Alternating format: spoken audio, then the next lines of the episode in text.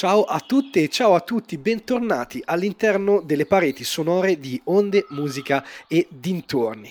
È un momento scivoloso, storicamente in un bilico tra i peggiori che nessuno di noi avrebbe voluto vedere e vivere, ma siamo lì, sospesi nel dubbio. Ovviamente non è un periodo semplice, ma come spesso ripetiamo, cerchiamo di convivere con il presente facendo confluire dentro di noi quante più cose interessanti e belle possibili. Ottobre ormai stanco ha sentito suonare novembre al citofono che sta arrivando e prepara le chiavi da consegnare, si guarda indietro e si stringe la sciarpa al collo. Ha lasciato le finestre aperte un po' per arieggiare come si, si usa fare, ma a novembre sappiamo che gli piace il freddo e insieme all'ossigeno però dalle finestre arriva una nuova onda. In questa nuova onda, la sedicesima, parleremo come sempre di musica e ci addentreremo con l'ospite in un viaggio nel domani. Il mio copilota in questa puntata è Paolo Albera, meglio conosciuto come Paolo Plinio, meglio conosciuto come Mi spiace. Ebbene sì, lui, cioè la lunga penna e mente del blog Mi spiace e del suo omonimo profilo parallelo su Instagram. Paolo è un grande amante della musica, un enorme conoscitore e attento curioso che si addentra nei vari album, nelle varie pagine della musica, scoprendone ogni singolo dettaglio, sia esso musicale o grafico o lirico. Ma il nostro ospite non solo ascolta la musica da svariato tempo, ne scrive sia come recensore che come blogger. Difatti il suo blog mispiace.it raccoglie al suo interno un sacco di articoli che volano sopra alcuni album, sopra alcuni generi, cantanti e spaziano sui vari mondi che collidono all'interno di questo macro universo. Paolo però si spinge più in là, non si tratta di rimettere banalmente in circolo della musica, si tratta di rimettere in circolo le sinapsi che stimolano il discutere e il confrontarsi su vari temi, come ogni buon scrittore o blogger sa fare. Ovviamente c'è da chiedersi, ma in Paolo è nata prima la penna o l'orecchio musicale?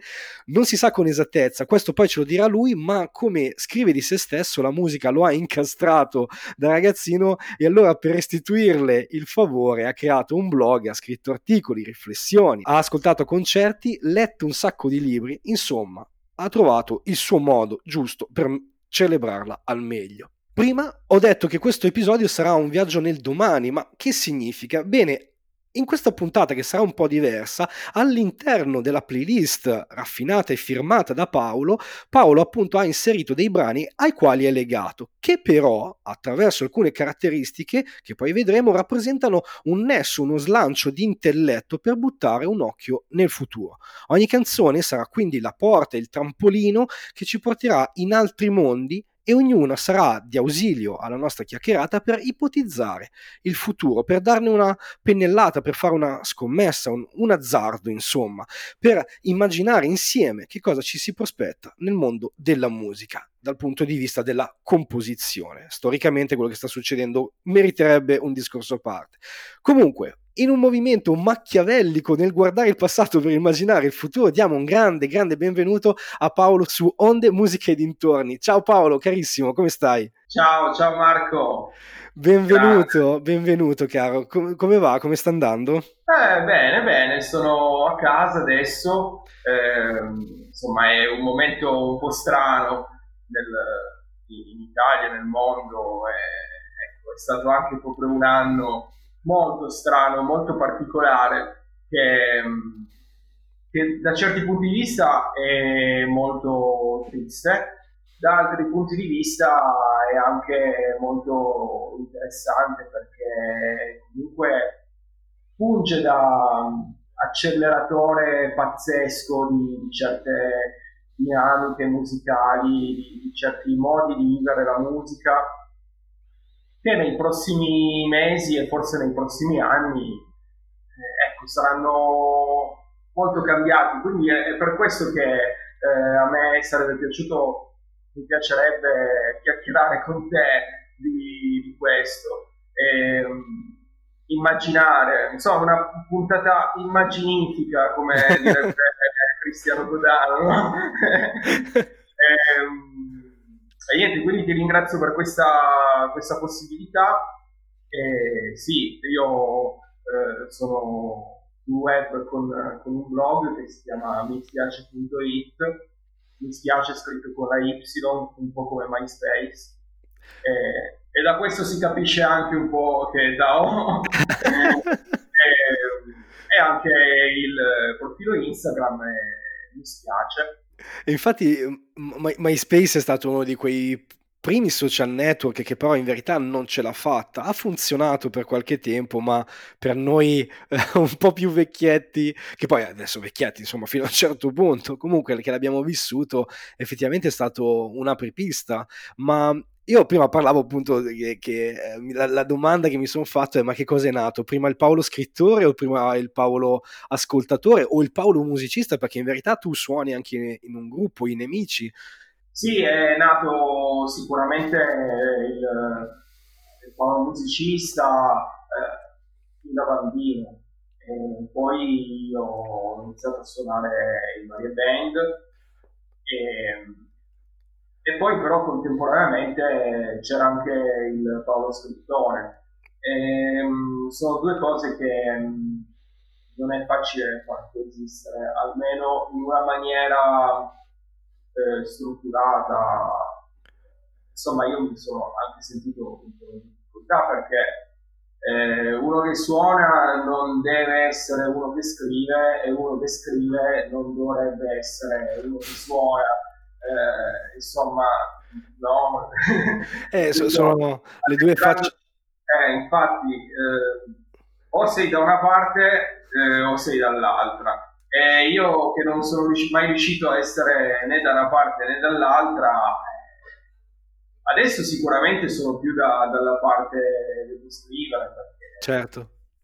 Perché comunque eh, ho, ho, anche passato un po' l'età in cui puoi fare puoi permetterti di, di, di fare grandi esperienze eh, super uh, indipendenti, insomma lanciarti in, in cose nuove. Eh, adesso invece anche per, per la causa eh, sanitaria che stiamo vivendo Infatti. comunque è impossibile suonare.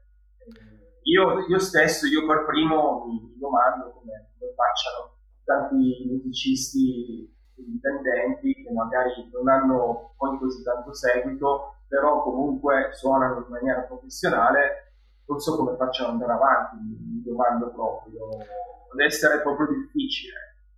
È una bella domanda, noi siamo letteralmente all'indomani del nuovo DPCM che sta facendo tanto discutere e che oggettivamente penalizza il mondo della cultura italiano in toto ed è drammatico tracciare delle prospettive, delle linee prospettiche che si perdono nel vuoto, non sa, non si, nessuno sa come si potrà andare uh, veramente, veramente avanti. Credo che l'unico modo concreto oggi per salvare quello che possiamo salvare è se conosciamo degli artisti che li seguiamo, li amiamo, allora il mio, il mio consiglio è compriamo loro un CD, aiutiamoli a, a, questa cosa. Non potranno fare i live, ma almeno potranno avere come dire, un, un, ingresso dalla vendita dei CD. E se possiamo, andiamo nei negozi di CD dove magari ci facciamo anche consigliare, quindi aiutiamo anche i negozianti. C'è, c'è un modo concreto in qualche maniera per venirne fuori o almeno cercare di fare un po' il, il, il nostro per aiutare tutta questa struttura culturale che sta pagando un dazio è un conto davvero troppo troppo salato e non voglio cadere nella retorica però qualcosa si può fare allora acquistare un album da 9 euro, magari andare in un negozio, che ne so, comprare un libro, un testo teatrale o supportare in qualche maniera anche le, le strutture uh, di proiezione cinematografica, i teatri, eccetera, qual- qualcosina si può fare. Allora credo sia un buon modo, se poi uno è incuriosito e vuole, vuole, vuole, fare un po' la sua parte, nel trovare questi canali e vedere cosa si può, qualche piccola azione si può, si può fare. Però quello che dicevi tu è vero, è difficile in questo momento per un artista come dire, è come se a un cuoco ban- banalizzando gli togli la cucina. Dici, sì, ma io senza sì. cucina che faccio? Sì, posso anche cucinare a casa, posso fare un videoblog su come si cucina, ma non è quello il mio mestiere. E quindi c'è quello che dicevi tu, una, è un acceleratore, è un acceleratore dove boh, che cosa succederà è difficile da dirsi, è molto complesso, però in qualche maniera ci proviamo perché poi la tua playlist paradossalmente in tempi non sospetti quando me l'hai sottoposta era, era un altro periodo, va detto che... Era un altro periodo che già comunque preludeva a questo. Infatti... Che non, non è ancora, che forse non è ancora così definitivo, cioè tra una settimana, magari quando andrà in onda la puntata magari eh, arriverà, sarà ancora un altro periodo ancora. Eh, però ecco, ci aspettano tempi, mesi eh, o forse anni eh, un po', un, po', difficili. Ecco, certo. come, dicevi, come, dicevi, tu prima, eh, sicuramente io quest'anno ho cercato di sostenere nel mio piccolo comprando degli dischi, andando a dei concerti certo. e, e, quindi un po' ho fatto la, la, mia parte, però io sono, sono un po' più appassionato di musica, non è che sia una, un pubblico diciamo normale, no? Io ci ho messo un po' troppa, troppo principio, troppo senso del dovere, invece questo dovrebbe essere eh, una cosa che che tutti, anche le persone che magari non sono invasate di musica come me o come te, sì. è un principio che sarebbe bello che, che tutti cominciassero a capire, soprattutto adesso, soprattutto alla luce dei provvedimenti che ci sono, che oddio, sono, sono, per la musica, la cultura molto severi. Io ti dico, andando ai concerti quest'anno veramente non, non, non, c'era posto, non c'era luogo come un concerto in cui io mi sentissi così sicuro. Io, io eh, quando andavo a un concerto eh, ero veramente al sicuro perché, perché le, le disposizioni venivano rispettate veramente alla lettera e l'unica superficie che io toccavo era il sedile della sedia con il mio sedere.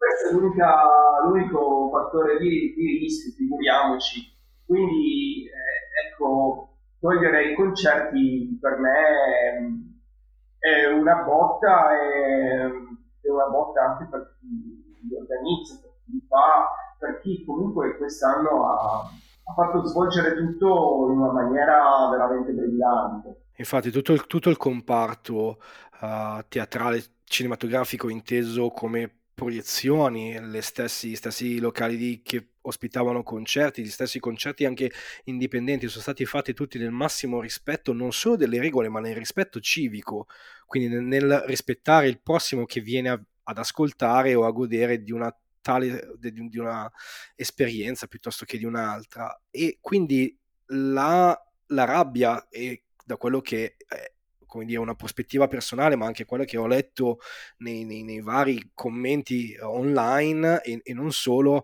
è il fatto che questa decisione di colpire questo specifico settore insieme ad altri, perché poi ci mettiamo dentro anche le palestre, le piscine, la ristorazione sì. in toto, sembra, se, sembra fatto con poca logica, cioè manca una, come dire, il nesso razionale, perché è venuto fuori uh, un, un documento che io credo essere vero, ma prendetelo con le pinze, dell'AGI dicendo che da giugno ad ottobre sono stati fatti più di 2700 eventi culturali come teatro, concerti, eccetera, e pare che ci sia stato un solo contagio. Allora, è, mi rendo conto che sono numeri che io non posso, di cui non posso garantirne la veridicità, quindi andate a cercarli, e, però sicuramente cioè, cioè, non sicuramente, viene da, da, da, pensare che non siano questi luoghi da bastonare più di altri, quali non lo so, però non è neanche il compito di, di, questo podcast. Quindi a questo punto direi, se sei d'accordo, Paolo, parliamo della tua playlist, parliamo di, di, del futuro, cerchiamo di ipotizzare un futuro quando torneremo ad ascoltare musica live. Uh, cosa, che, che, cosa hai ipotizzato? Perché tu mi hai messo giù una playlist molto interessante che a prescindere poi da tutti i discorsi è stupenda, molto molto bella. E um, iniziamo. Sì, allora... Ehm il, il primo pezzo, innanzitutto, cominciamo il primo pezzo che è Junk certo. di Paul McCartney.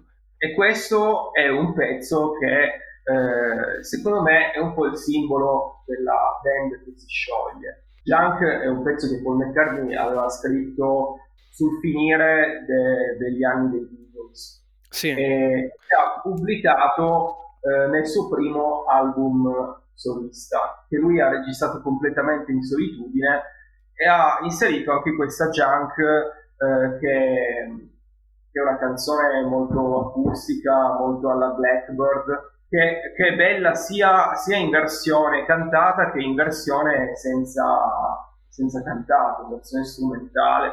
E, ehm, e questo suo modo di, di, suonare in solitudine, di comporre, registrare tutto in solitudine eh, per questa sua nuova avventura solista eh, dopo aver eh, sciolto i Beatles ecco, per me è un po' il simbolo della band che si scioglie, no? dello scioglimento clamoroso eh, della band enorme e, e, del nuovo percorso proprio completamente in solitudine. E io ci vedo tanto eh, di, questa, di, questa, cosa, ci vedo tanto anche nei, nei, giorni nostri e secondo me nei giorni che saranno, eh, perché eh, ormai le cose stanno andando che causa difficoltà nel fare concerti con, con una band, nel, nel, trovarsi per provare con la band. Tutte queste difficoltà eh, spesso eh, le band iniziano a uscire in maniera solitaria un componente che fa il suo concertino, l'altro componente che magari fa un'altra cosa ecco c'è un po' una diaspora in tante, in tante situazioni.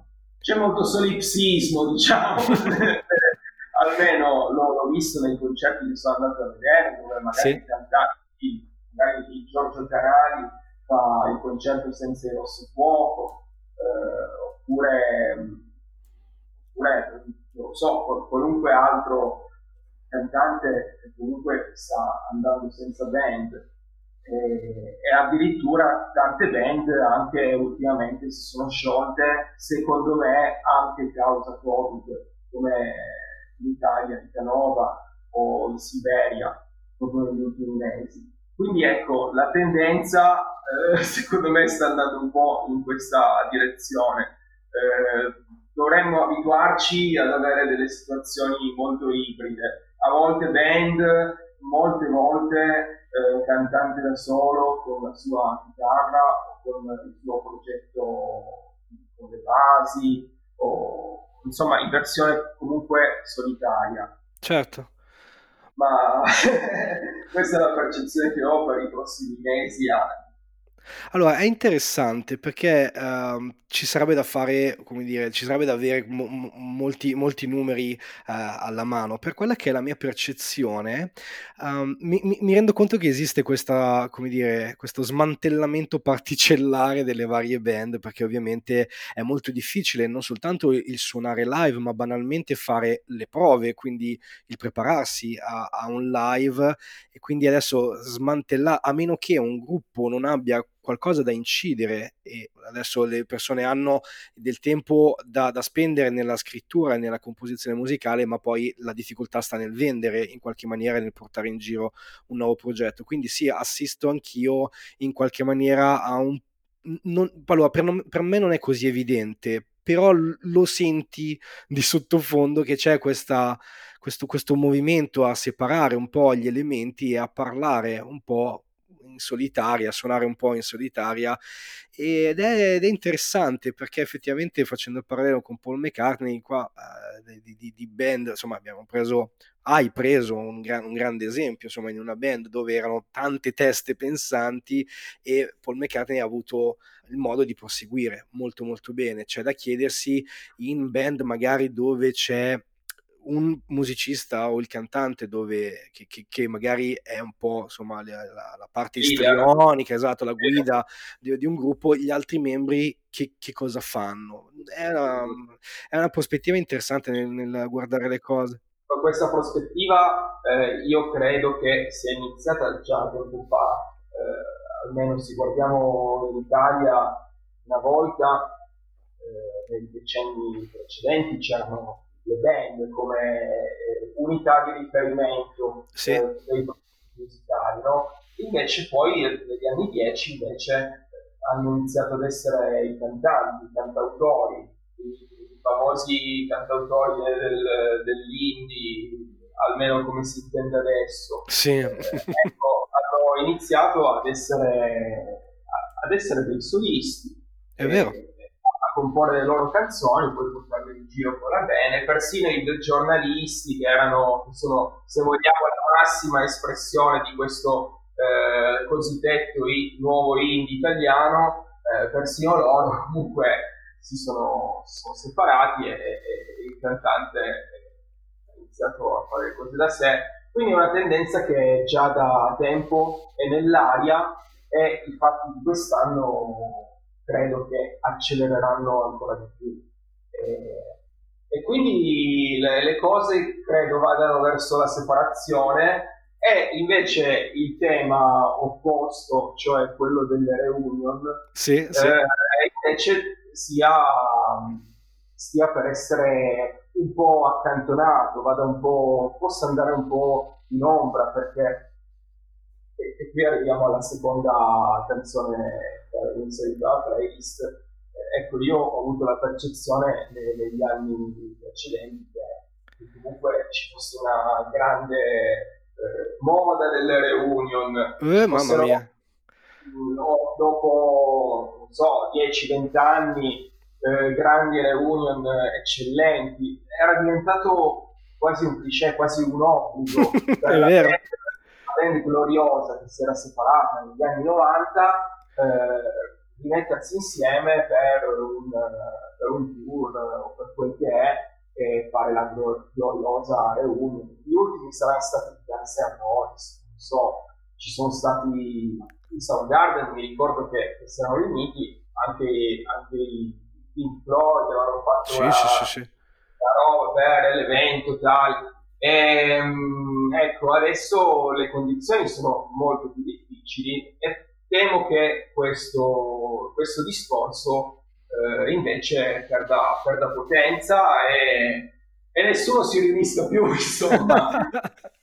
Ma allora dipende qual è lo slancio dietro, nel senso che allora la canzone che tu hai scelto è Once di Liam Gallagher, che per il quale io lo, lo, sapete ormai non nutro lui e il suo vecchio progetto di Oasis non nutro una grande simpatia né un grande amore ma questa canzone devo, devo ammettere con molta franchezza che mi è piaciuta e mi ha fatto un po' ragionare sulle reunion. Allora una persona va, sceglie di prendere una strada diversa da quella della band, la band deve scegliere se mantenere la, la ragione sociale oppure crearne una nuova e poi il cantante oltre al musicista famoso John Frusciante beh, è un, un, esempio banalissimo che va, entra.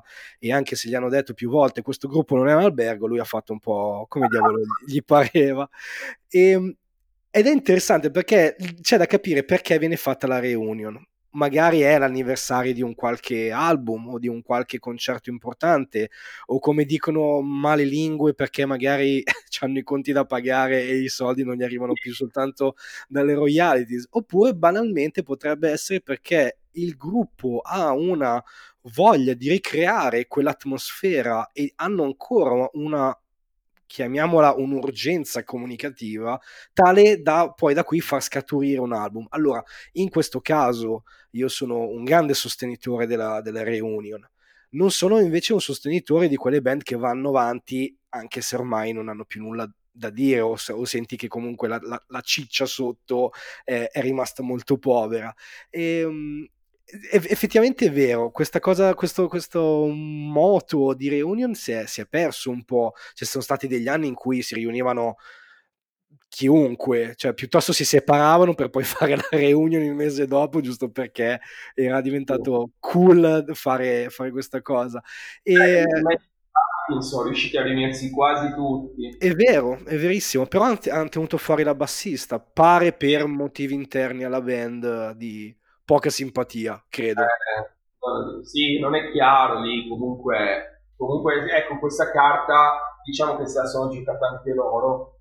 Però per loro ha dato nuova linfa. Cioè, nel caso degli Smashing, cioè, comunque loro stanno andando avanti. Beh, a parte che Billy Corgan è uno, è uno bulimico, cioè, praticamente la vomita la musica, cioè, non riesce a star fermo.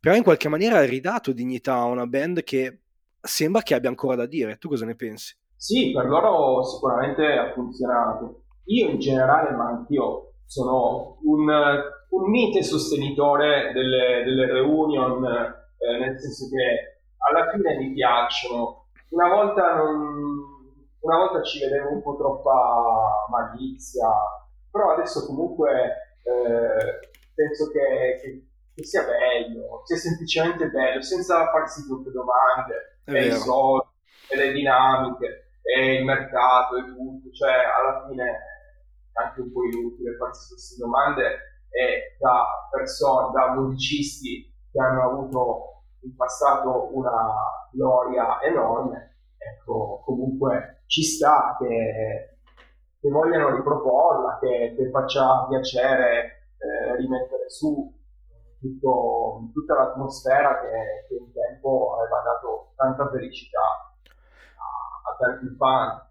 E io eh, aggiungo che nella canzone Once di Liam Gallagher che ho inserito a parte che ogni canzone di Liam Gallagher urla reunion da tutte le parti, cioè ogni Liam Gallagher è una eh, preghiera disperata per la reunion eh, degli Oasis, eh, per questo atteggiamento passivo-aggressivo col fratello, questo ricordare i tempi, i tempi che furono. E, Ecco, e, e, di fronte a lui c'è sempre questo muro perché eh, il fratello non, non, ne vuole sapere. Questa storia qua, considerando anche che loro due sono fratelli, cioè sono proprio di sangue, sono legati, questa storia qua a me eh, appassiona molto e penso che finirà, che non finirà. Quindi, ok. Io, non credo che, che ci sarà una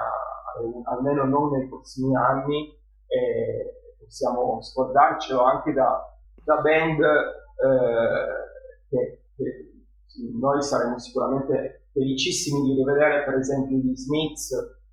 Io eh. sarei, so, sarei in paradiso se, se si rimettessero insieme, facessero un tour e tutto però, però è, come è stato impossibile per qualche ragione che, che noi sappiamo. E che tra, tra parentesi nemmeno Johnny Marr spiega bene nella sua autobiografia. Morrissey non lo so perché Morrissey non l'ho letta l'autobiografia però ecco queste, queste possibilità in futuro saranno ancora minori di quello che sono adesso. Quindi ecco non, eh, non, voglio fare eh, troppo il pessimista da questo punto di vista, ma magari le, le cose poi cambieranno in meglio. Eh. Magari dopo qualche anno ritornerà l'onda, ritornerà l'onda delle, delle reunion gloriose.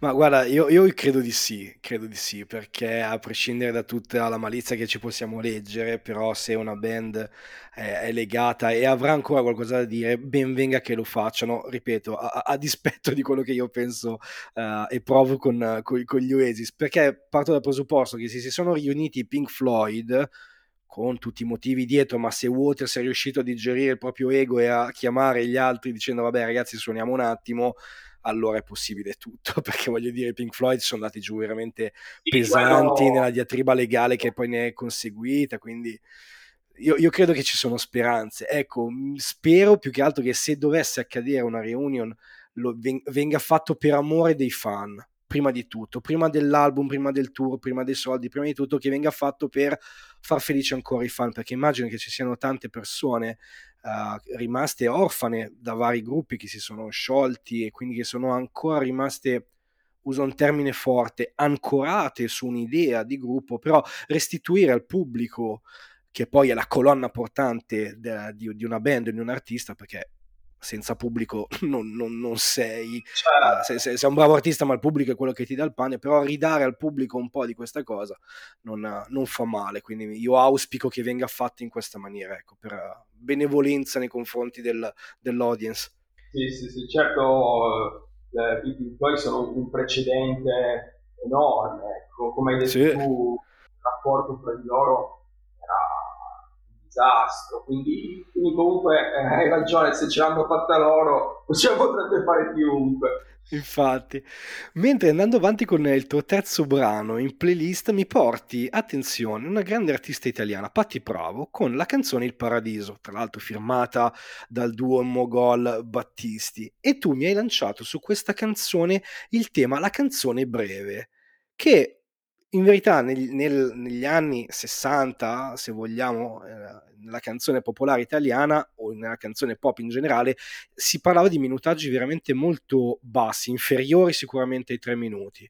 Um, qual è il nesso con, con Paradiso? Eh, sì, questo è un perfetto esempio di canzone brevissima, di canzone che sin da subito ha un ritornello fulminante, un motivo che ti entra in testa in maniera immediata ed è, è, il perfetto emblema di, dove sta andando la canzone, la, la classica canzone adesso sta diventando sempre più, più breve, eh, sempre più comprensibile, eh, sempre più ecco, immediata eh, anche come, come tempi, breve e incisiva e, um, per, ragioni, per ragioni ovviamente di, di, di, piattaforme, perché adesso comunque ascoltiamo musica dai cellulari, da, da, da altri posti. Certo. Eh, sta, ritornando, sta ritornando il singolo, no? il classico singolo, eh, la,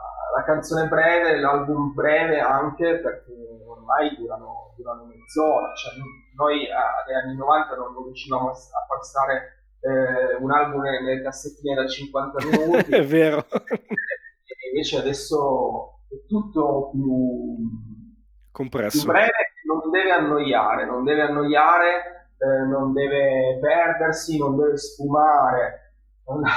La, dissolvenza, anche quello è una cosa che, che, non c'è più e forse non ci sarà più. Eh, insomma, ecco perché ho scelto questa canzone perché volevo chiacchierare su questo. Ritorna il singolo, la canzone breve, eh, netta, siamo un po' come, come 50 anni fa, eh. questo è l'impressione mia. Ma guardi, allora, è, è, drammaticamente vero, io purtroppo non amo questa, uh, questa sintesi che viene fatta nell'opera artistica perché il pubblico è troppo pigro per assaporare qualcosa di più lungo. Questa è una cosa, è una direzione artistica o di marketing che io come dire, lo dico a chiare lettere, io però non sono a favore. Perché? Perché credo che un artista abbia il dovere di esprimere quello che vuole esprimere attraverso il mezzo che usa, libro, piuttosto che uh, film, piuttosto che canzone, con i tempi che lui o lei decide di avere. Non deve essere il pubblico a dare questa, questo tipo di, mm, di, di, di direzione artistica. Eh, da una parte è vero, purtroppo è vero, le canzoni si stanno riducendo, prima in radio erano i tre minuti, tre minuti e mezzo, adesso si sta riducendo sempre di più e quindi mi verrebbe da dire, cacchio, grande gloria al punk hardcore che ha fatto di questo un vessillo incredibile perché le canzoni ma- banalmente arrivavano a un minuto e mezzo se andava bene con una scarica di parole e di intenzioni. Quella cosa che io trovo drammatica è la facile leggibilità di queste opere, troppo brevi e troppo didascaliche, poi lo vedremo anche in un secondo esempio più avanti nella tua playlist, dove diventa tutto, a mio avviso, troppo semplicistico. Però esiste un contraltare che per quanto le musiche stiano andando un po' in questa dimensione degli anni 50 con il 45 giri lato A, lato B, una canzone e un'altra se proprio vogliamo mettercela, vedo... C'è più, neanche più lato B adesso. Sì, no, eh... esatto, lato A e A e basta.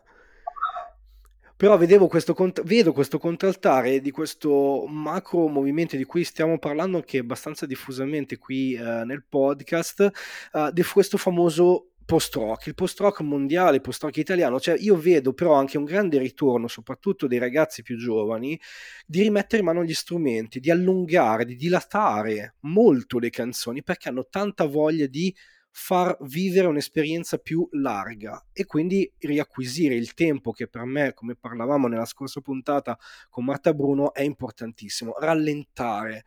E quindi questo argomento sul quale hai messo un po' l'occhio, l'occhio di bue, a me preoccupa un po' sinceramente. Tu da, da che parte stai? No, eh, penso che mm, eh, potremmo eh, nel futuro arrivare a formati eh, ancora più brevi. Sto ipotizzando eh, comunque eh, un, un, ritornello di, di Paradiso, di Patti Bravo, sta proprio, forse sta proprio dentro perfettamente a una storia di Instagram, a, un, a, un, a una storia TikTok, eh, insomma, quei 15 secondi che, cruciali che, che ormai eh, stanno diventando un formato a sé sì. Ecco, se, se un pezzo, io sto immaginando, eh, certo, certo. se un pezzo avesse in luce al suo interno questa possibilità di essere, di essere performante non solo per, per, per, lo spot della macchina come siamo abituati adesso che, che ci mettono gali in quei 30 secondi della, sì. della però anche proprio per l'uso, l'uso da cellulare, ecco, io penso che la discografia eh, grossa abbia, stia proprio mirando lì, abbia proprio quell'esigenza di avere la, la, una pillola brevissima e, e le canzoni brevi e molto comprensibili già dai primi secondi possono, possono averla e possono avere un, un i miei sono mh, mm, poi un'altra cosa, eh, perché eh, ci, sono, ci, sono, pezzi eh, bravissimi che sono anche fighissimi, però ci sono anche eh, pezzi strutturati, eh, molto lunghi, che fanno sognare, che danno una roba. Mi, mi, ricordo una volta che, che, mi ero fatto un viaggio di un'ora da, da Torino a Val di Susa e, e avevo non so perché, ma eh, mi ero fissato e mi ero messo in autoradio in loop sempre la stessa canzone, che era okay. una canzone che si chiama, eh, era dei Guns si chiama Locomotive, sì, che okay, durava sì. 10 minuti. Quindi io in, in, realtà l'ho sentita poche volte, non troppe, eh, però il fatto che, che fosse così lunga e che avesse proprio tutto un suo una sua dinamica dentro che cambiava proprio durante il pezzo eh, mi, mi, dava cioè mi, mi dava davvero dei, un, viaggio di, di, scenari diversi lungo, lungo uno stesso ascolto. E, e, non di rimanere fermo con i piedi per terra eh, in, una, in, una, piccola cameretta eh, come può essere un, un pezzo di tre minuti, di due minuti e mezzo Certo. Anche a me piace il lungo formato, che, che per tanti può essere estenuante, però se sai metterci attenzione ed entrarci dentro, sogno, una favola. Assolutamente d'accordo, infatti io la cosa che non faccio fa- molta fatica a capire e poi di rimbalzo a tollerare è questa, um, questo giudizio implicito, cioè ti faccio una canzone breve da 15-30 secondi per entrare nelle stories perché e qui io ci leggo proprio un giudizio implicito perché tu come audience, come pubblico, come fruitore sei troppo stupido per capire di più e allora ti do di meno, no? È una cosa che io trovo molto irritante come, come, discorso dietro, perché deve essere talmente concisa la cosa perché tu pensi che la mia attenzione, il mio ragionamento non possa espandersi a un minutaggio superiore o a un secondaggio superiore, quindi io ci leggo se vuoi forse un po' troppo dietro, però è una cosa che non, non mi piace. Apprezzo, come facevo prima nell'esempio del, del, del punk hardcore, mm. se la velocità è assoggettata ha un bisogno artistico di comunicazione, allora io alzo le mani. L'hai voluta scrivere così perché la vuoi creare così, allora mi sta bene. Ma quando è una scelta banalmente di marketing dove sappiamo che a un pubblico non gli puoi scrivere un articolo troppo lungo perché si perdono via, io credo che l'arte debba, debba avere una funzione educativa e proprio di istruzione a come si gode un'opera. Quindi, diavolo, se ripeto, se è una scelta artistica per me tutta la vita, se è nel momento in cui mi devi fare la storia di, di 10 secondi per farci sopra un balletto, non lo so, ecco, non rientra più però nel campo artistico a tutto tondo. Mentre un tempo era, era, una sfida, una grande sfida allungare i tempi e, e fare dei lavori, per esempio Ipos di Floyd, eh. la, che, che, se la senti per tutti i suoi oh, 25 minuti, non, non, mi ricordo esattamente quanto durasse, eh, però è un, è un, viaggio sonoro pazzesco, è, è proprio una, una, pietra da prendere a paragone per la musica che vuole essere lunga che vuole essere un racconto. E, ecco, questa, questa concezione sicuramente e mi auguro eh, continuerà perché, perché comunque ci saranno sempre degli artisti che sono artisti e che prendono molto seriamente, molto intelligentemente queste, queste sfide, questi stili narrativi. Beh, però ecco, credo che dalla discografia tradizionale, quella proprio di massa, dovremmo aspettarci invece una tendenza, cioè di, ancora abbreviare ancora di più i tempi. Quindi una volta erano tre minuti e mezzo, adesso tre minuti, lo standard, potrebbero arrivare a due minuti e mezzo, eh, vedremo. Questo è il dubbio per il futuro.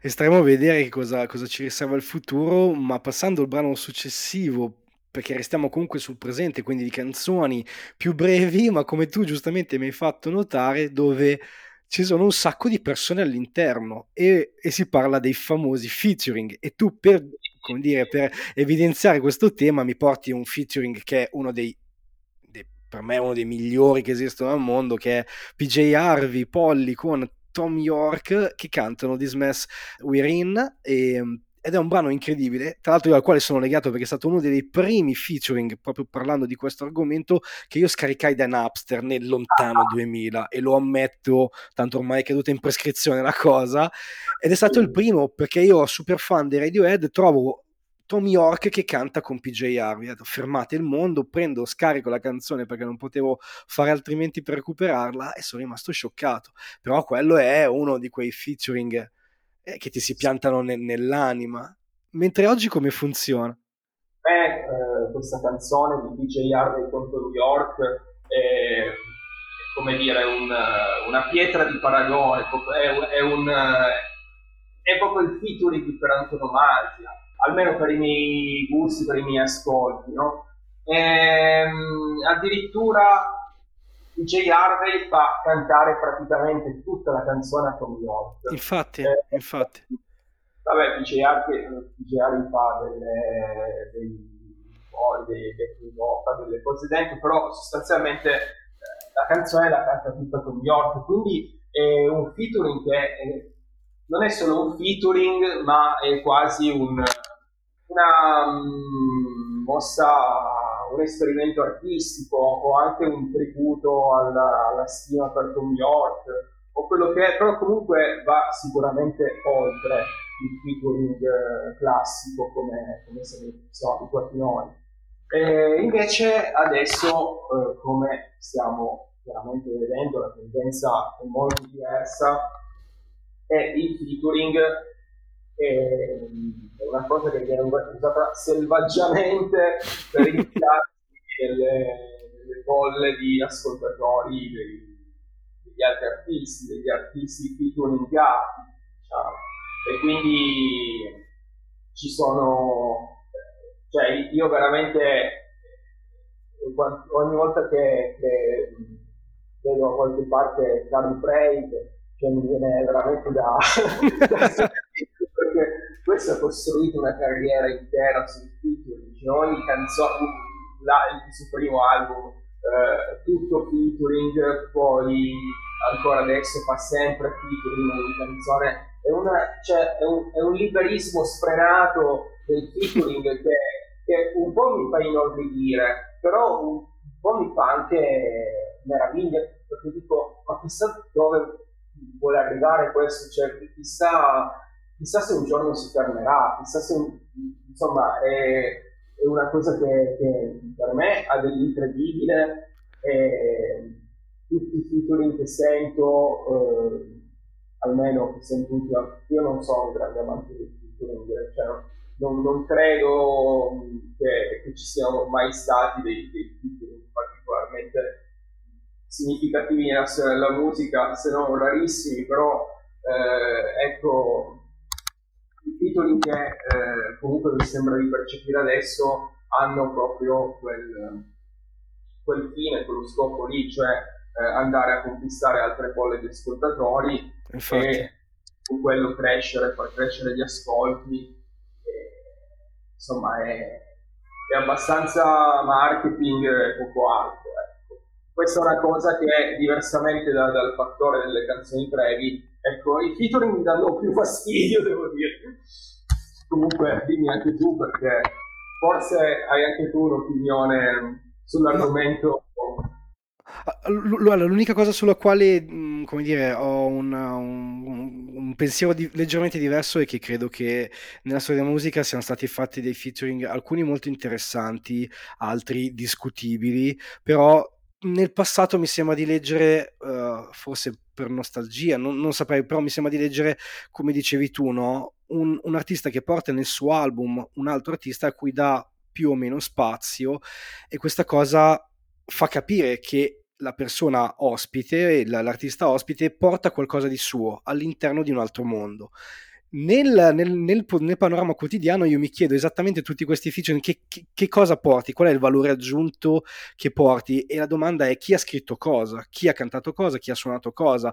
E, e, e ci leggo tanto di quello che dicevi tu all'inizio, cioè quella specie di ondata di persone che si separano dalle band e poi diventano tutti artisti a sé stanti, diventano tutti cantanti, diventano tutti producer, diventano tutti musicisti e, e vanno a fare appunto queste, queste molecole, no? si spostano nel vario... Nel, no, varie... degli account. Ah, degli account, sì, esatto. Diventa degli account e, e, purtroppo condivido la tua visione, cioè mi sembra che sia banalmente una rincorsa all'hashtag c'è questa canzone ha questi hashtag, allora avrà grande successo.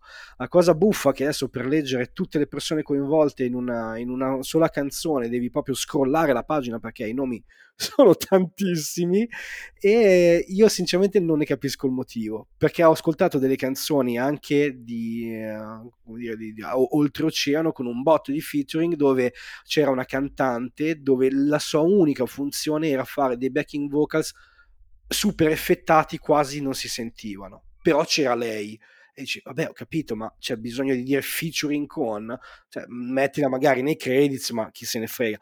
Però quello che dicevi tu è, è vero, è, è, il rischio dello scivolamento dentro una funzione di marketing. E anche lì mi dico, ma esattamente che cosa mi vuoi comunicare? Che tu hai un sacco di agganci e che la tua casa discografica può permettersi il cachet di alcuni artisti?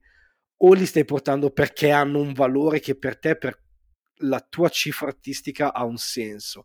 Per me resta un punto di domanda, non so dare una risposta. Spero che non diventi tutta così la musica, come dire, pop moderna. mi auguro di no.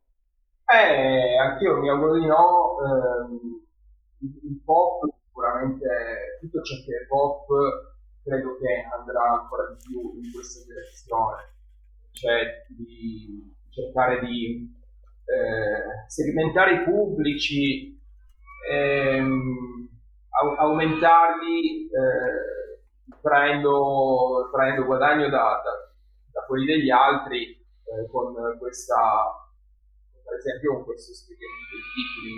Eh, per, per certi versi il meccanismo è interessante da studiare, però poi le canzoni in sé da sentire, ecco, io penso che non siano così interessanti.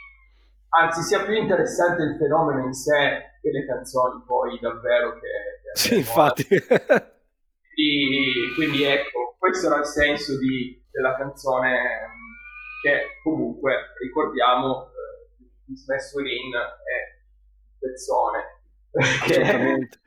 ricordare che, che, ci sono anche i figuri fighissimi. Tra l'altro, sono giusto ieri o l'altro ieri insomma qualche giorno fa erano vent'anni che era uscito questo, questo album di DJ Harvey È vero, Sorry. del 2000.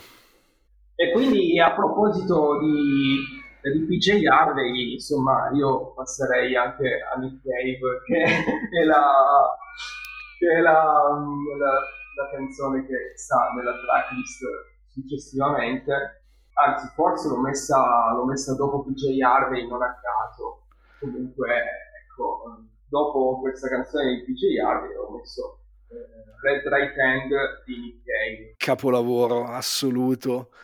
Giusto, giusto. Ehm, ecco, Nick Cave è uno che nei scorsi mesi eh, ha avuto questa idea di fare un concerto online. Sì. Non eh, ripetibile, non, eh, che non sarebbe poi andato su internet, su internet. Quindi un evento unico e irripetibile per chi compra il biglietto online ovviamente, come fosse un vero concerto, però invece di essere lì eh, lo vedi sul tuo, sul tuo device.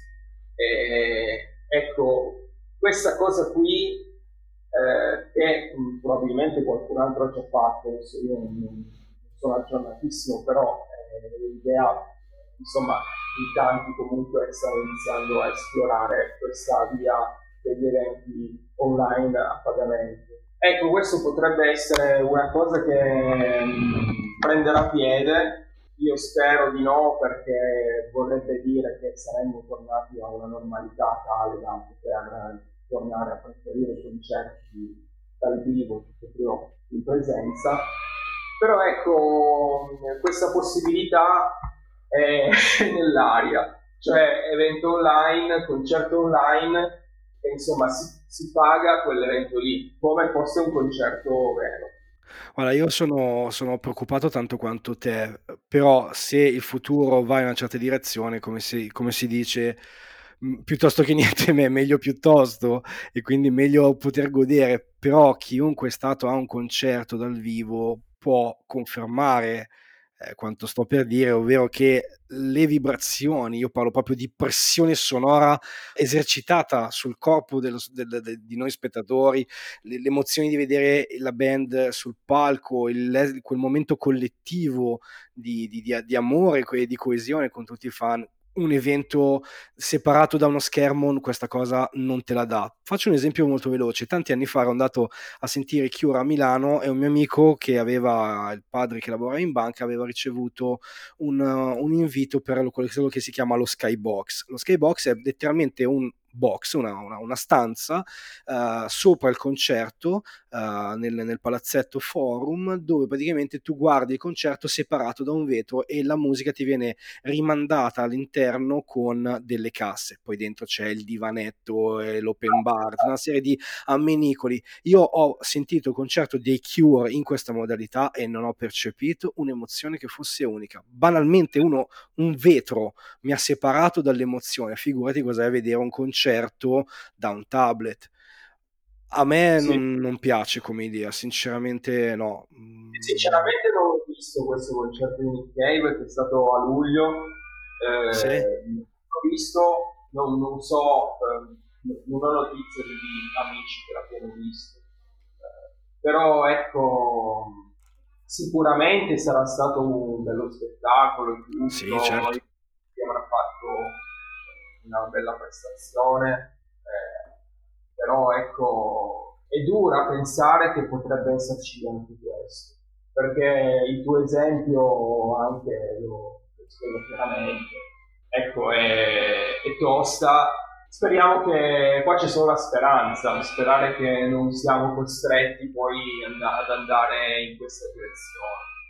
La canzone eh, Red Right Hand di Nick Cave sì, sì questo riferimento qui al, ai concerti online, agli eventi online che nel futuro potrebbero essere molto presenti, ma è anche un esempio di quanto una canzone, eh, se la si mette in una serie tv, mm, sì. e diventa, e, e acquisisce una nuova fama, una, una seconda giovinezza, diciamo quello che magari faceva la colonna sonora del film una volta adesso eh, lo fa più forse la serie tv. È vero, verissimo. E infatti questa che eh, Red Right Hand è in uh, Peaky Blinders. Sì. Una, una serie che tra l'altro ha una colonna sonora pazzesca perché poi subentrano anche eh, DJ Harvey, subentrano i Radiohead, subentra David Bowie, insomma sicuramente è una serie che strizzano quelli che ascoltano una certa musica. Certo, e, beh. E poi e inoltre questa canzone entra anche dentro la serie TV stessa perché eh, una una banda di unionisti irlandesi, c'è nel racconto, viene chiamata proprio Red Right Hand, che è ovviamente un'allusione alla stessa canzone che è colonna sonora di. Ma colonna sonora o anche sigla? Perché io non l'ho ancora visto Peaky Blinders. Sigla uh-huh. e, e, a volte anche colonna sonora in certi momenti ritorna Ecco, la sigla all'inizio, nelle prime, forse nelle prime due stagioni, è sempre Red Right Eh, poi forse, forse, cambia e diventa PJ Harvey, insomma, eh, se la guardi sicuramente troverai una colonna sonora molto interessante, molto bella. E io, niente, sulla mia pagina Instagram, tra l'altro, avevo chiesto una volta la mia vita in 400 dischi sì. di, di, di, farmi una foto con quattro album che rappresentavano questa colonna sonora che, che sapevo essere nelle sue, nei suoi gusti, nelle sue, sicuramente nei, nei suoi 400 dischi diciamo. E infatti insomma tra le mie foto, foto su, che pubblico sul, sul profilo in cui c'è anche questa specie di rubrica eh, di quattro album che hanno la stessa caratteristica, sì. eh, soprattutto copertina a cui tu anche hai partecipato. Sì, è vero. Ma ci mancherebbe. Ecco, c'è stata anche una, una foto di quattro album da Peaky Blinders e insomma ringrazio anche la Merita di 400 dischi che, che ha accolto questa mia idea eh, sul, sulle quartiere tematiche, diciamo.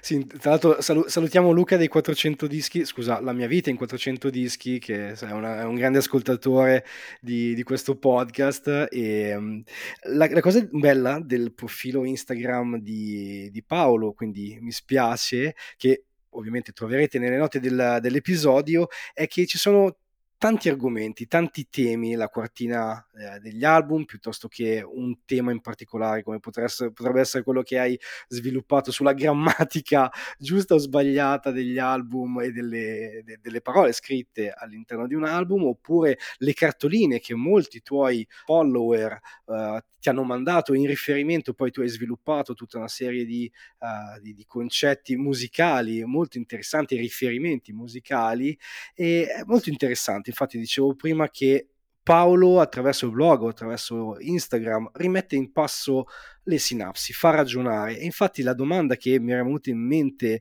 uh, il dubbio su Red Right Hand di Nick Cave, sia dal punto di vista degli eventi online, intesa come nuovo vestito sulle serie televisive o sui film.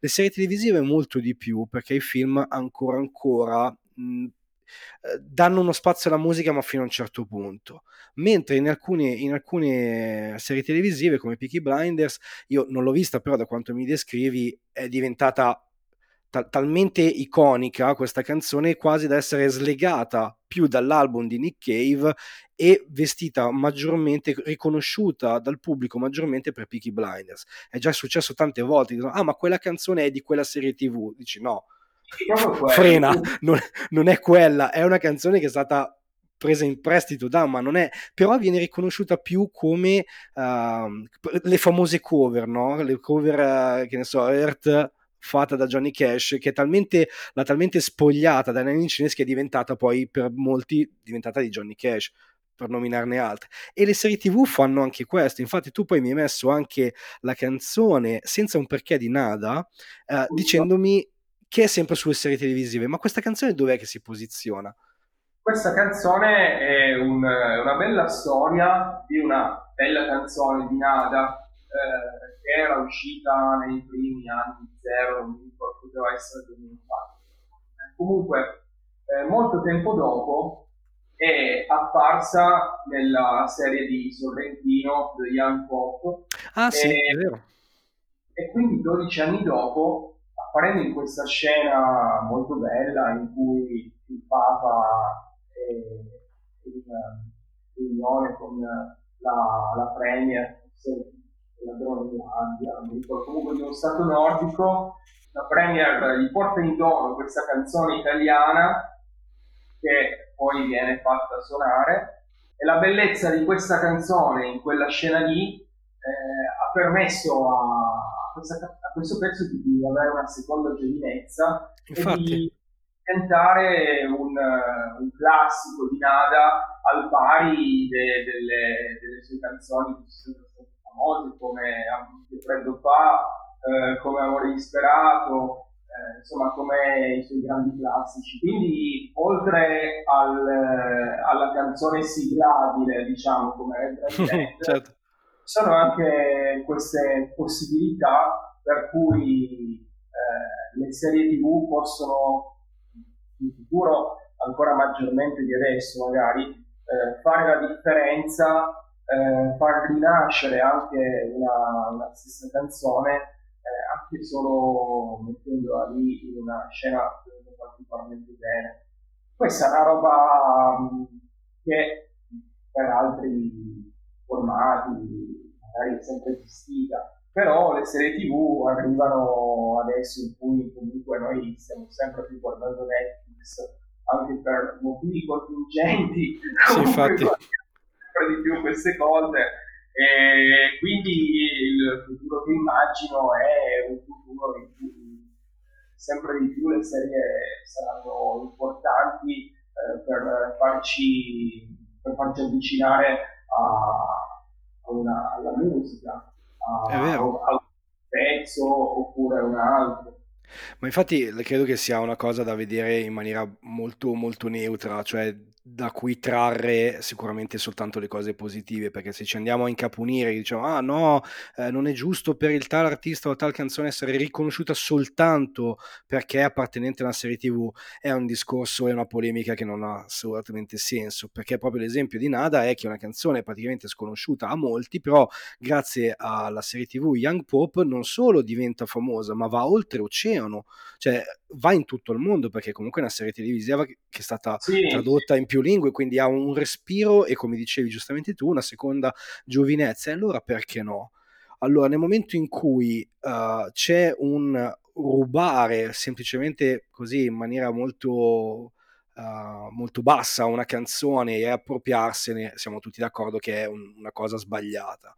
Ma nel momento in cui le due arti si si alimentano e si danno luce vicendevolmente, io ritengo sia una cosa giustissima. Quindi se il futuro, come molto probabilmente sarà che saremo sempre di più invasi da serie televisive, ma se queste poi portano l'ascoltatore o la, insomma, chi, chi, ne fruisce ad ampliare e a capire e a cercare e ascoltare e a leggere, se c'è questo, come dire, se, se c'è questo slancio dopo, per me tutta la vita, ci mancherebbe. È una, una, una cosa molto, molto interessante. L'unico appello che voglio fare a tutti, quelli che se lo fa, se, se, per caso siete rientrate in quelle persone che schiacciano sul tasto 1 per e poi fanno 1,5 per o 2 per, quindi aumentano velocità, io ve lo dico ragazzi, e ragazze, ascoltatori e ascoltatrici, non fatelo, vi prego, è, è uno stupro dell'opera che state guardando alta eh. o bassa che sia,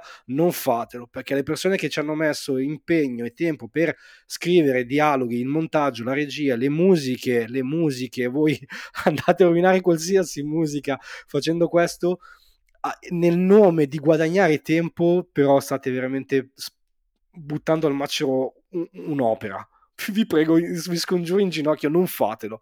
Guardate, prendetevi il tempo, come dicevamo prima, no? che sia una cosa lunga o corta, ma prendetevi il tempo per goderla come è stata pensata. Perché quel 2 per a me, ti giuro, è, è un pugno allo stomaco come poche altre cose.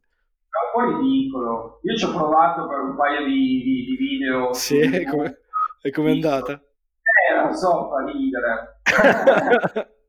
ma, ma, poi non, riesci neanche bene a entrare nel, nel, quello che stai guardando, cioè loro diventa una roba passiva, diventa una roba piatta, è inutile. No, ma infatti anche... Guadagni tempo per, per cosa?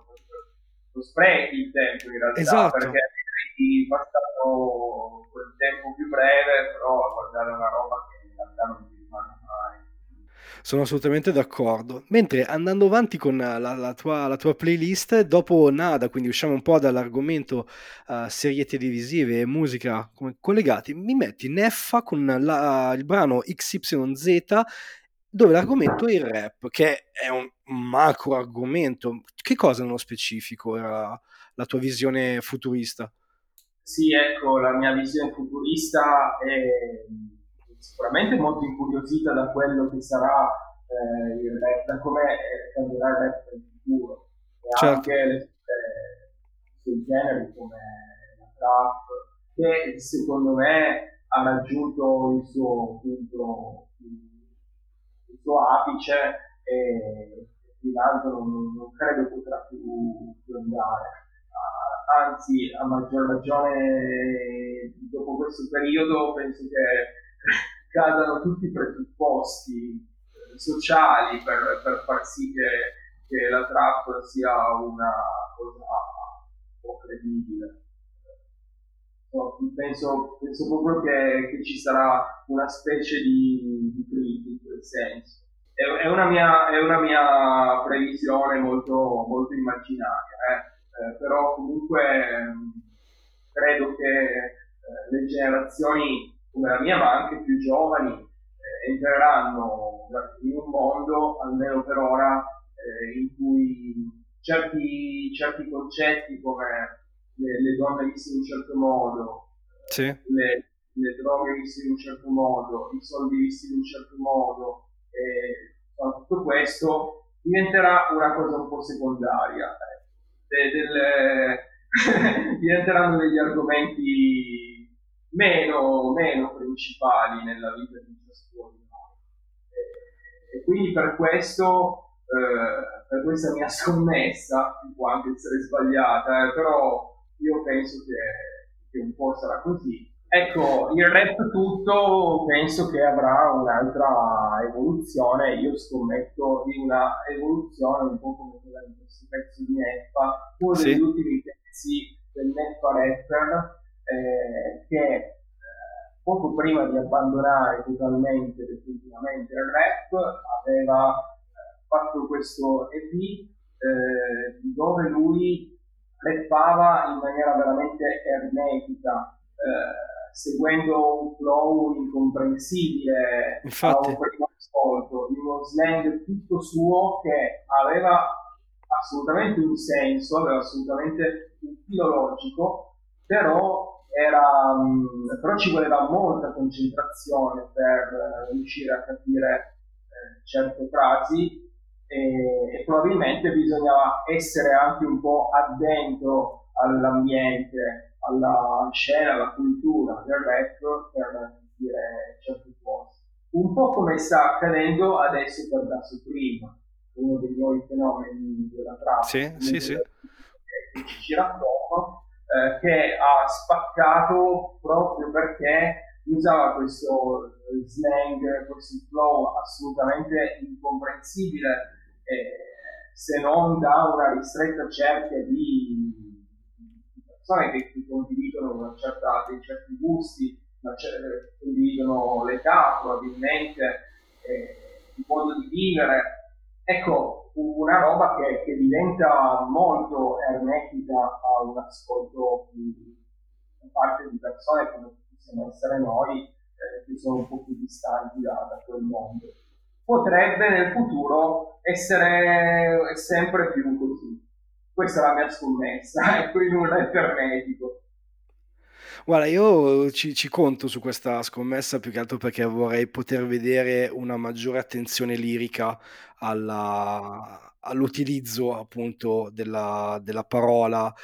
Eh, io la, la trap la conosco poco, l'ho già detto più volte, se qualcuno vuole venire in puntata e parlarmene, parlarcene, eh, sono ben contento perché voglio capire qualcosa di più. Per quello che ho letto come testi, quello che dicevi tu, i riferimenti sono un po' quelli, quindi diventano anche argomenti che alla lunga, dopo un po' si anche esaurisce quello che devi dire. E quindi mi piacerebbe vedere, questa invece è la mia scommessa, eh, mi piacerebbe vedere una sorta di de-evoluzione del, del rap, una sorta di ritorno indietro, no? quindi dove la parola la parola scritta bene, cantata bene, con un bel flow, pregna di significato che si è andata un po' via via, un po', eh, si è andata un po' a perdere, poi ritornare in quel rap più poetico, in quel rap più di magari di denuncia, quel rap un po' più Uh, non dico arrabbiato, ma comunque con un po' più di, di, di, di, un po' più focalizzato. Mi viene in mente, per esempio, la famosa. Eh, secondo me che abbia più fame, che abbia fame. Sì, esatto, esattamente. Che non sia seduto sul trono degli allori, sulla ricchezza.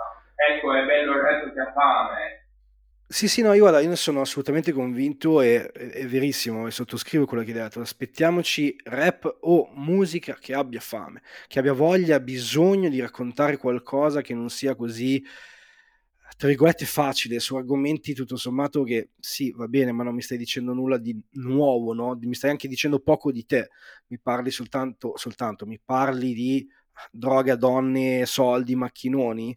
Adesso banalizzo e sto generalizzando, me ne rendo conto che non sono tutte così.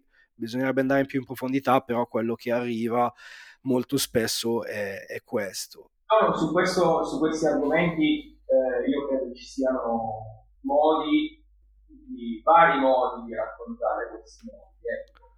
Io credo che Infatti, ho ascoltato la di trap italiana e devo dire che c'è chi c'è chi è più bravo e c'è chi è meno bravo. Cioè, sempre su questi argomenti, c'è chi lo, lo fa con, con, una sua originalità, anche, anche solo formale, e invece chi lo fa in maniera più scialba. Eh, ecco, com- come osservatore eh, io mi sono sicuramente preso il tempo a stare dietro a questo ed è stato interessante ascoltare, ascoltare un po' i nomi principali. Con tutti i loro featuring anche come abbiamo detto prima infatti. eh, quel mondo c'è. Comunque mh, mm, eh, mi è eh, interessato molto che ho nominato prima da Supreme eh, che è un, è un, nome che ha fatto un successo pazzesco però sì. è anche eh, un nome eh, uno dei, dei, pochi nomi che hanno fatto una loro originale ricerca, hanno perseguito un, uno stile, hanno cercato di avere uno stile proprio e lavorare tanto sulle, sulle parole, sulla parola proprio. Hanno, hanno posto delle sfide, diciamo, agli, agli ascoltatori. Oppure anche come Quentin 40, che, è uscito con questo modo di, di, troncare le parole, di troncare le rime, in cui luna piena diventa luna piena, e fare tutte delle canzoni senza le, le ultime sillabe, anche quello se, se, ascolti le sue canzoni è, è sicuramente una sfida all'ascoltatore, eh, fargli tenere il cervello sempre acceso e tenere desta la sua attenzione in, in quel modo. Io ci ho riconosciuto in certi autori di questo mondo eh, veramente delle soluzioni formali, almeno formali, molto interessanti. Poi per quanto riguarda i contenuti, ecco, io penso che, come detto prima, eh, possa tornare un certo ermetismo o comunque un, una, uno stile più conscious, come si diceva una volta per gente come, non so, Certo. Infatti questa argomentazione ci, ci porta poi alla, al brano successivo che tu mi hai sottoposto, che è 369 di Cat Power, dove l'argomento è l'autotune, che si lega a tutto questo discorso perché l'autotune è diventato in questa ultima decade di larghissimo uso, forse anche di troppo uso, dove tutte le voci sono uh, effettate tramite questo software, dove è la cifra stilistica della trap o del nuovo rap. Tutti cantano con questo benedetto autotune inserito con dosi più o meno uh, massicce. Ecco, io su questo spero che si, si ritorni a un uso più, uh, più ragionato e più, più, attento di questo software, che è interessante, ripeto, è la, è, ne è la cifra stilistica, però diventa veramente, per, per me, è molto difficile. Uh, non tanto perché deumanizza la voce, ma perché rende personalmente eh, credo che appiattisca tutti i colori della voce di un cantante. E questo lo, lo, lo, lo rende in una sorta di prospettiva, una sorta di omogeneità che secondo me dal punto di vista comunicativo ha ben poco da comunicare, però è un mio gusto, quindi ne parlo assolutamente da una prospettiva assolutamente personale. Quindi l'autotune è uno strumento come il distorsore per una chitarra, quindi come un colore per un, un pittore, quindi se usato magari troppo o, o sempre perde un po' anche di, di potenza espressiva.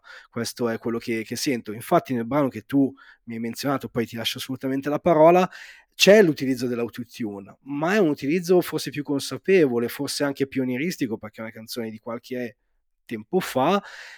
Ed è una cosa che io ho sempre pensato che se uno strumento ha una sua caratteristica, il saperlo dosare fa la differenza tra un brano, un bel brano, un brano che tutto sommato poi a me uh, non piace. Quando è buttato lì mi perdoneranno veramente a cazzo, non, non ha senso per quanto mi riguarda. La, qual è il tuo approccio all'autotune?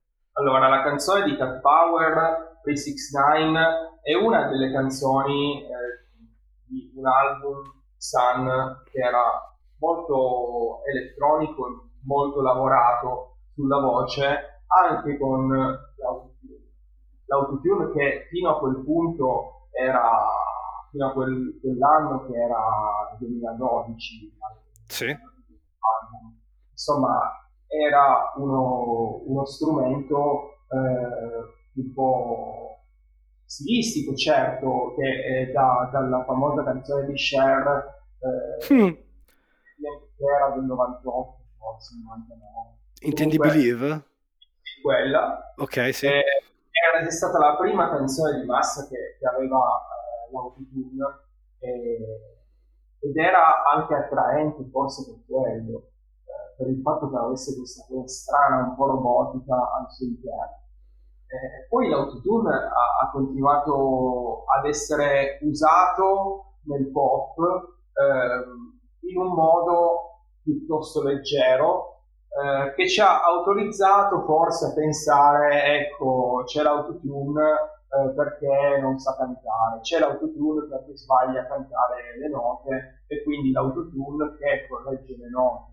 E che fa cantare alla, alla nota giusta, allora eh, vuol dire che se c'è l'autotune quel cantante ha dei problemi di No, anzi. E poi niente, poi eh, col tempo abbiamo anche, abbiamo anche capito oppure chi usa l'autotune ha capito che è, un, è uno strumento stilistico eh, con una personalità, con un carattere enorme che o lo si ama o lo si odia, che può creare visioni, che può assolutamente diventare problematico negli ascolti. E infatti infatti poi la trap ha spinto all'ennesima potenza questo, questo strumento che eh, non, è, non, è, facilissimo da usare in realtà. No, cioè, per, per, fare le cose per esempio che fa uno sfera e basta, eh, comunque ci vuole un po' di,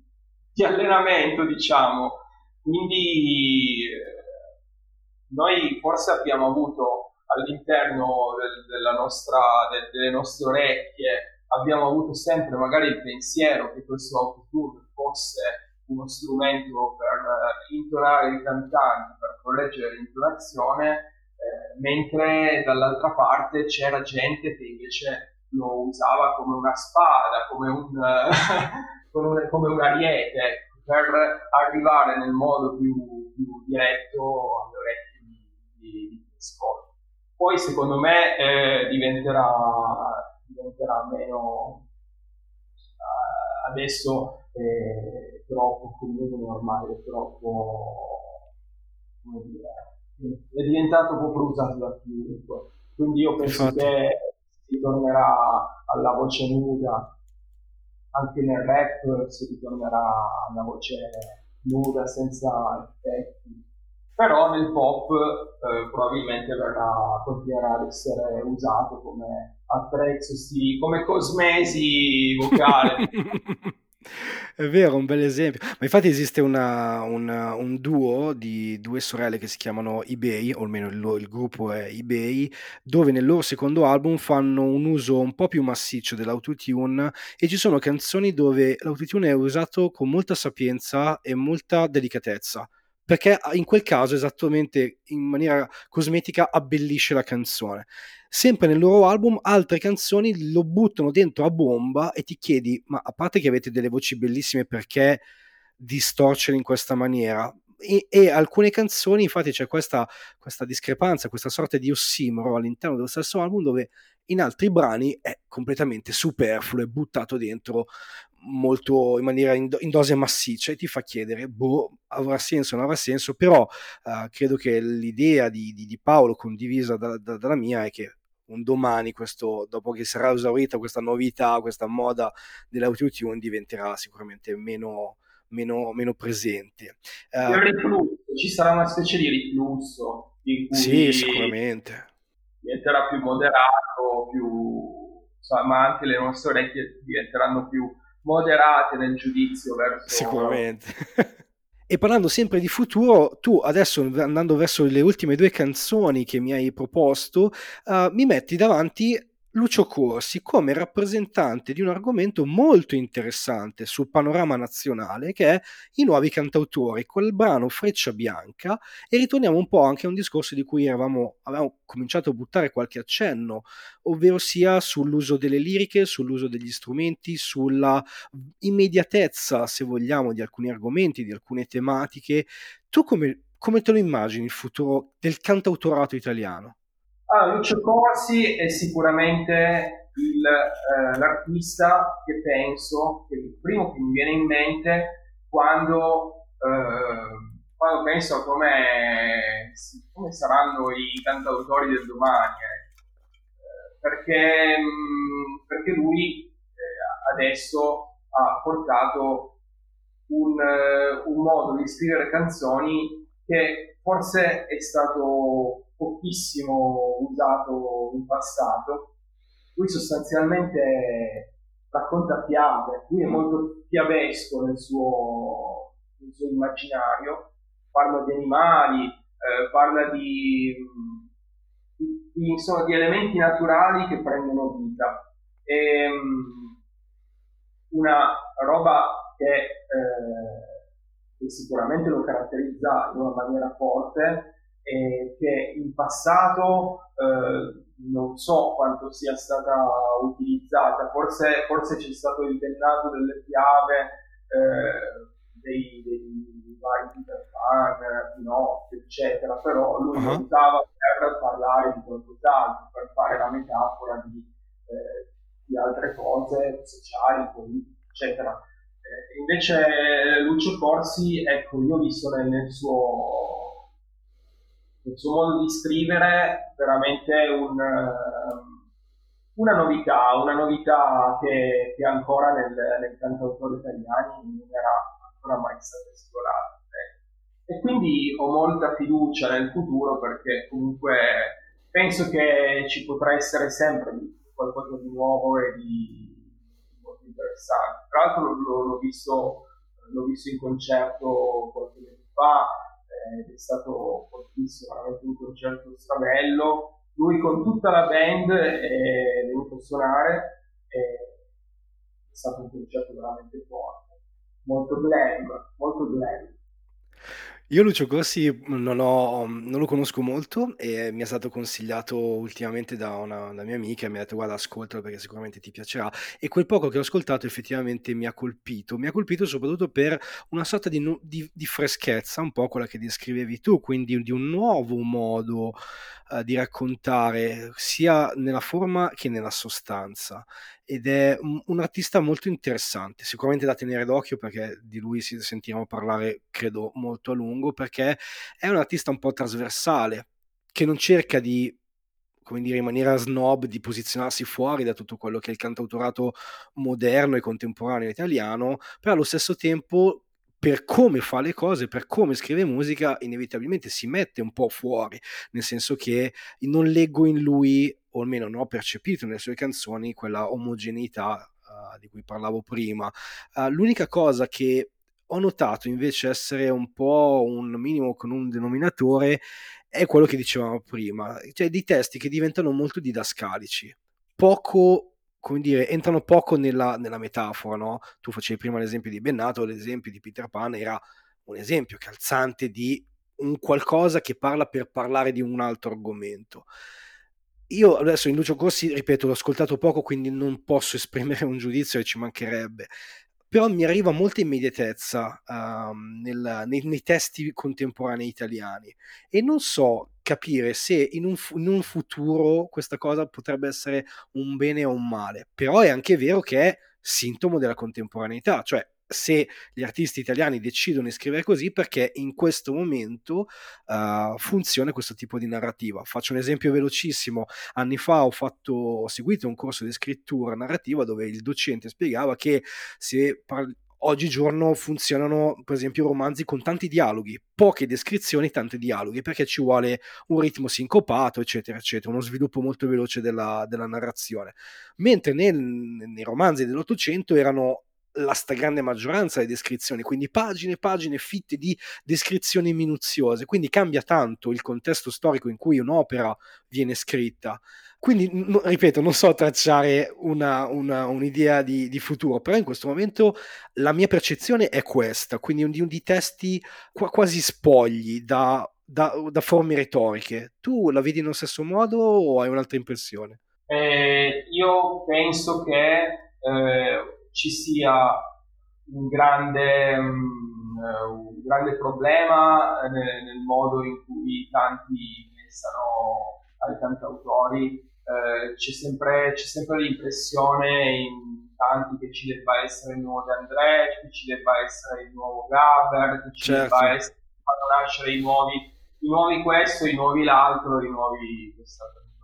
E, e, invece, e, invece, no, noi credo che abbiamo bisogno di qualcosa eh, totalmente nuovo, di qualcosa di, di, di totalmente eh, di, di, poco legato, a, sì, legato al passato va bene, però eh, di, di, un'esplorazione che definisca il, il cantante come, come, se stesso, non certo. come qualcun altro. Eh, ecco, per esempio, Lucio Corsi è un esempio di uno che eh, non è il nuovo qualcun altro, anche se, anche se magari uno ci può vedere eh, riferimenti, ispirazioni da, da Ivan Graziani, da, da altri... Sì, eh, sì. Eh, però comunque, eh, ecco, finalmente uno che non sarà mai il nuovo qualcun altro, ma può essere Lucio Corsi, perché la, la canzone di Lucio Corsi eh, in quel modo eh, stralunato e fiabesco e, e libero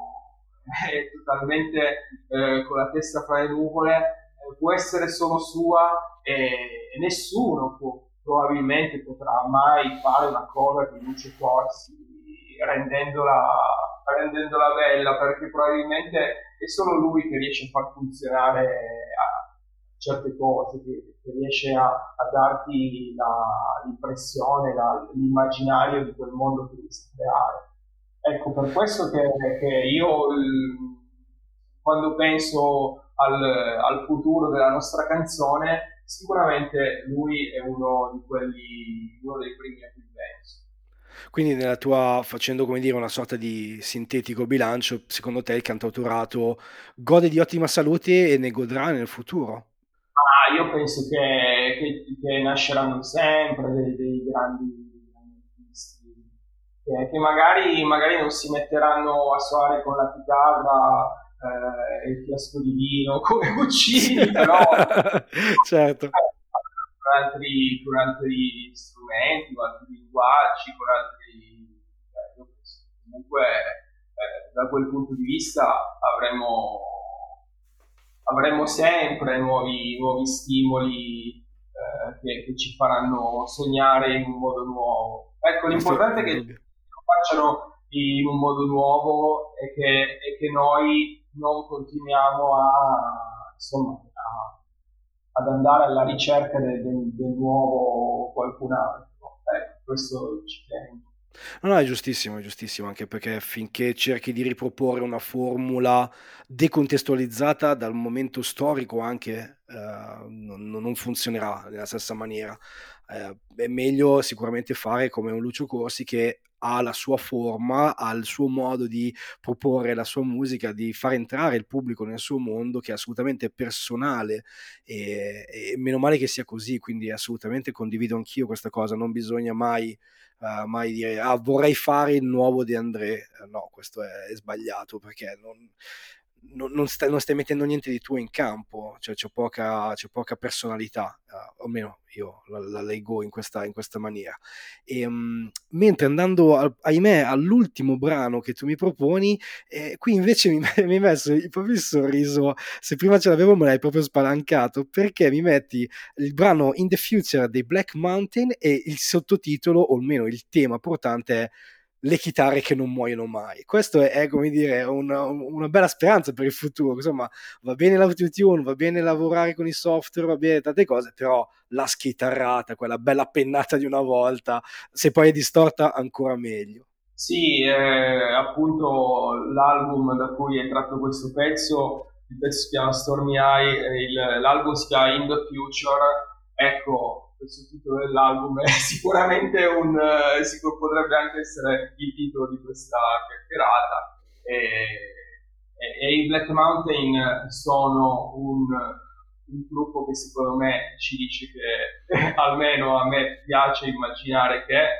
che le chitarre comunque resteranno sempre non muoiono mai insomma resteranno sempre eh, regine. Eh, e, e loro infatti le usano abbondanza, è un gruppo che veramente amo ed è un gruppo che comunque riesce in maniera contemporanea, incredibilmente, riesce a, a, a, a rifare un certo tipo di musica che facevano negli anni 70, i Led Zeppelin, certo. i Sabbath, eh, i Pink Floyd, ma in effetti loro penso si chiamino Black Mountain proprio perché è un po' un riferimento a Black Mountain Side dei Zeppelin e anche un po' perché Black Sabbath, Black... Eh, certo.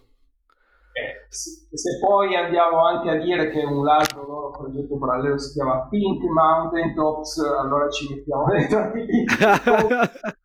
ehm, comunque, ecco, eh, è un pezzo molto lungo, molto chitarristico, molto, molto figo secondo me, con, con voci belle piene. Ecco, io, io, spero e sono sicuro che questo tipo di cose, come, come oggi non sono ancora morte, non, non moriranno mai e andranno sempre, e andranno sempre di moda anche, non, anche se non saranno più di.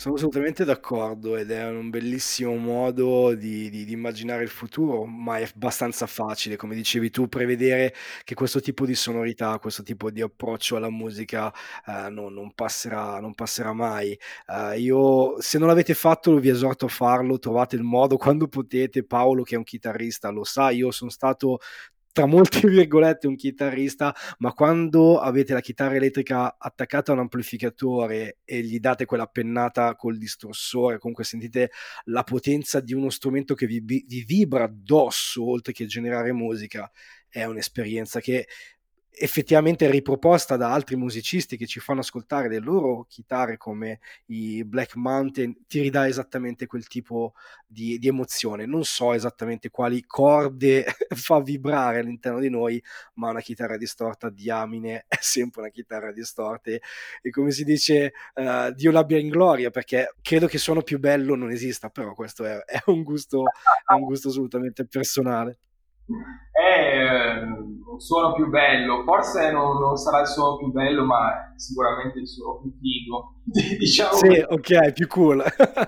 eh, io penso che, ecco, con questa, con questa canzone eh, volevo semplicemente dire che, che, il passato non muore, ma resta e continuerà ad essere una parte integrante del, integrante del futuro. Eh, anche se adesso i linguaggi, gli stili musicali, i suoni sono, sono molto, molto, diversi e anzi le, le chitarre non, non, non, non, vanno più bene per, per, il, per il, suono richiesto da, dalle piattaforme maggiori oggi, no? perché è un suono così, così sporco, così, eh, cioè non, non rende sui nostri device, cioè i nostri device hanno bisogno di suoni netti dei suoni più, più, più elettronici, più, eh, come dire, puliti. Invece, invece le, le chitarre io per questo penso che rimarranno rock appunto anche perché eh, sono,